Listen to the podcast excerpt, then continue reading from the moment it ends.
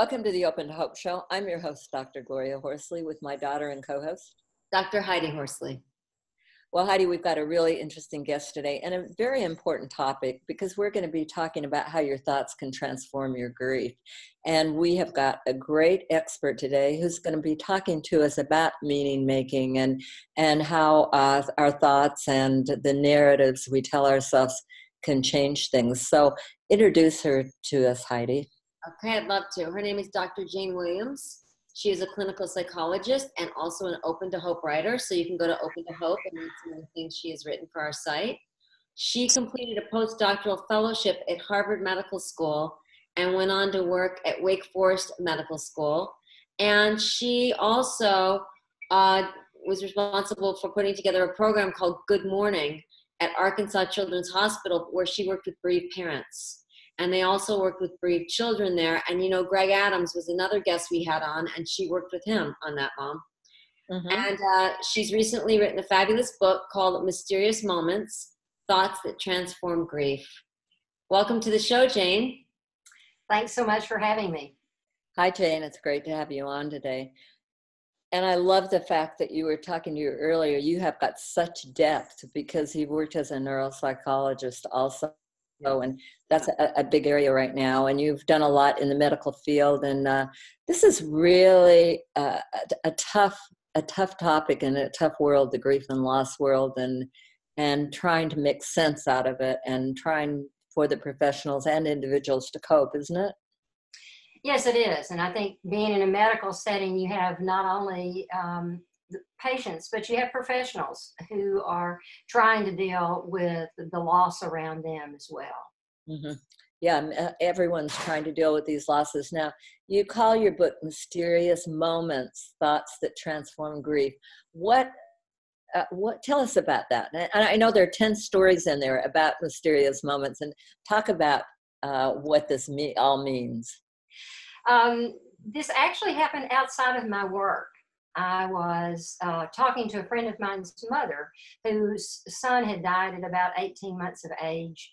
Um, and for some reason, um, I didn't know a lot about her grief. And one night I was visiting with her and I said, Tell me about what that was like for you. And um, she she was a woman of the South, and at that point in time, you didn't talk about grief. You kept it to yourself.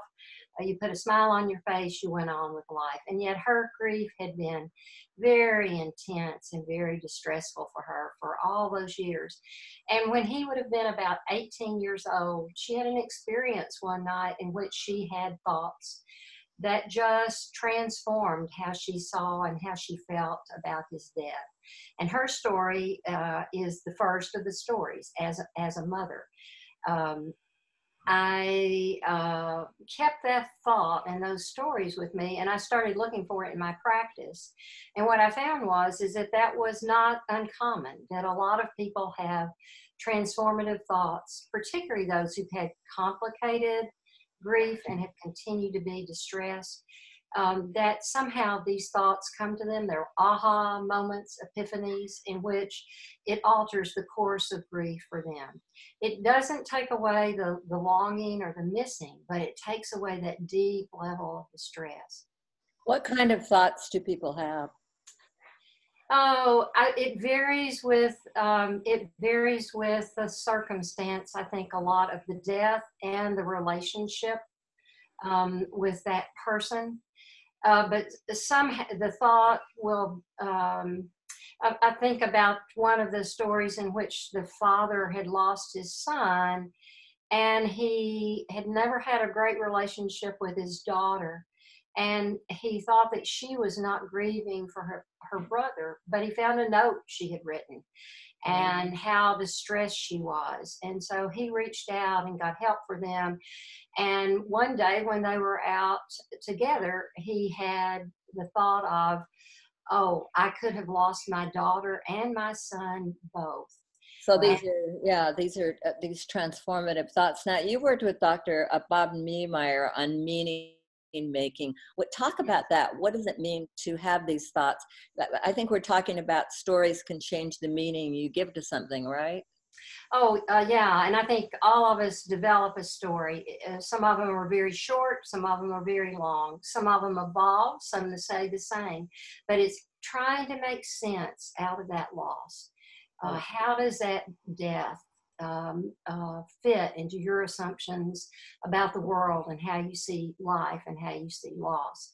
Mm-hmm. And as Dr. Neimeyer um, has always said is that we're trying, we're meaning making creatures. We try to make meaning um, out of that loss. And we reconstruct our world after a death in a way um, that's based on that meaning making process. Okay, what if what if the meaning I make is that I was a bad parent and I failed and I didn't get this person help when I should have or child or adult? What if that's the meaning I'm giving? What do you do? If, if i came to you and talked what would you do to help me out of this? Well i guess i would look at that in terms of to, to get you to expand your story to include uh, not only the negative parts of that relationship but the very positive parts as well so one of the things i think you do is try to make the story a very holistic story uh, we often after death just think of all the positive things but people are complex and people have both positive and negative uh, things about them. And I think we try to expand that story uh, so it becomes larger than it than it was. What I find about these thoughts, though, is that you don't focus on them to make them happen. Um, sometimes they happen uh, from ideas that you've had, or uh, they, they they seem to be co- uh, congruent with uh, with your life and with your life story. Uh, but you can't just focus. You can't will yourself to grieve or will yourself to stop grieving, and you, you don't will these thoughts. I think every time you tell it, it, it changes a little bit. And, you know, I have clients all the time come into my office and say, Heidi, you know, I feel like I keep telling you the same story over and over and over. And I said, you don't.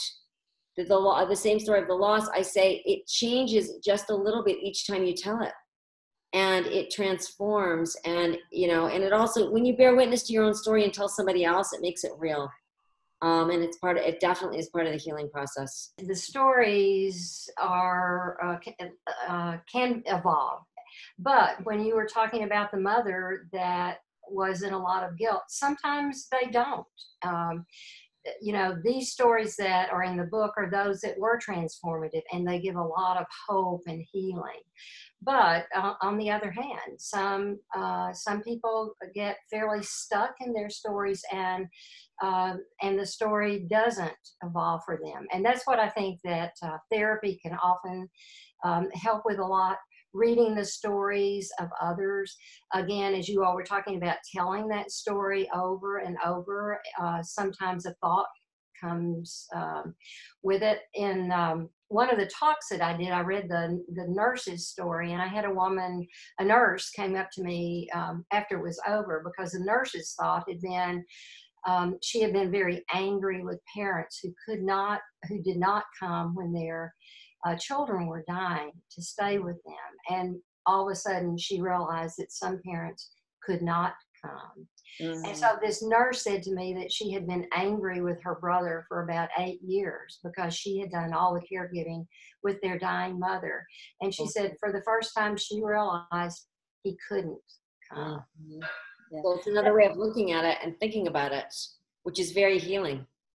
Yes. Because, because that reminds me of something that not everybody is good grief support and not everybody can do it and uh, you have to find the people that can that be open to having them help you um, through the process yeah. yeah and i think being just being able to be present uh, to hear the story over and over again um, and i think we tell that story until we don't need to tell it any longer in grief and i also think that if people tell you the same story over and over oftentimes they don't see that they've made any progress. Mm-hmm.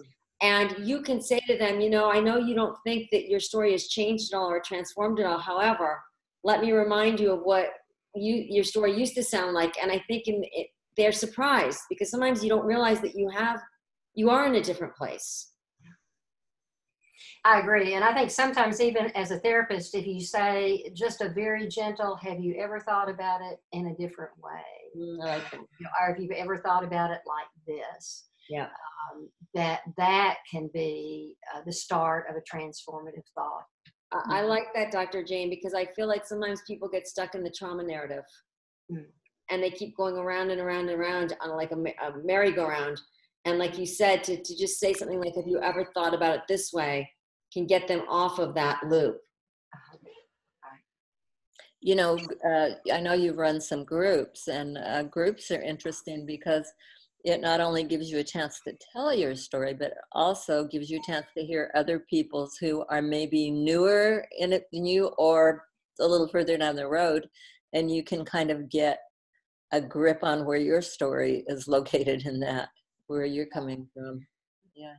Yeah, and I think often in the early, the raw p- parts of grief, that when you hear someone who has been through that same path and they talk about where they are at this point, that it gives a person um, a lot of hope in a group um, like that, and, and a very important part of the group.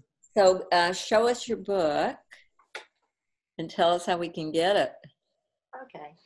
Um, you can get it through Amazon, uh, Barnes and Noble online, and uh, a lot of independent bookstores either carry it or you can order it through an independent bookstore. I had a child one time in therapy, and I had picked a story um, that out of a book called "When uh, a Parent Dies," and she sat there with tears in her eyes and said, "Oh." That child lost just like I did. And that whole notion of isolation that comes with it and reading a story.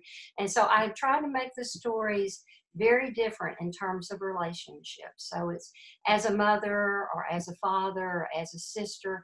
And there are three uh, professionals as a, a nurse, as a physician, as a therapist. Well, Uh, thank you so much for being on the show today, and congratulations on your book and all the wonderful work you've done with people over the years. Thank you. Thanks, Dr. Jane. We appreciate you and all the work that you've done, like my mom said, and all the people that you've helped and healed. Thank you. We want to thank everybody for uh, watching this video today, and we hope that you'll let people know about it, and we hope that you will find hope and be able to tell your stories. And Heidi and I always want to remind you that if you've lost hope, please lean on ours until you find your own, and God bless.